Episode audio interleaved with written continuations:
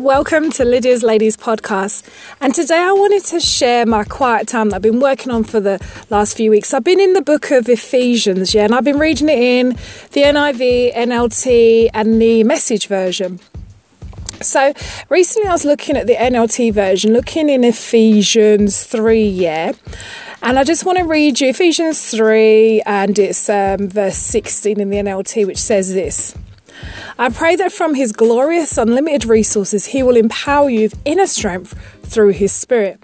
Then my notes that I've got says that God wants to give me His power to overcome any problem, any sin. Sometimes I can have negative thoughts, impure thoughts, distracting thoughts, and stuff because I feel like I've got so much stuff to do in life, like helping with my mum who's ill, with my family, with church commitments, with business stuff, just trying to keep all the balls going. Do you know what I'm saying? And my mind can just get so overwhelmed at times. You know that type of feeling?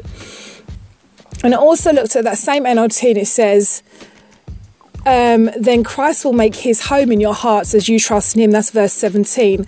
And I got a like, a really cute picture of like a home inside of a heart and that. So God wants to use you to do his great work. It's if you trust him. Do you allow him? Do you want him to use you to do great things? Because you can have big dreams, yeah, but your dreams may not be big enough to last for eternity. Does that make sense?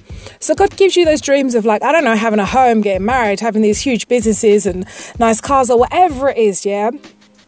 The ultimate dream in life is for God's dream to be the king of everything in your life, where you are out there helping other women to be free from sins like, I don't know, bulimia, anorexia, negativity. Many women are having depression, suicidal thoughts, because life is just something that just feels like they just don't want to be here anymore. But you've got like the gift, you've got like the treatment for some type of sickness that only you can give through studying the Bible with women. Do you know what I'm saying? So, study out God's word for yourself, put His strength, put His love inside of you.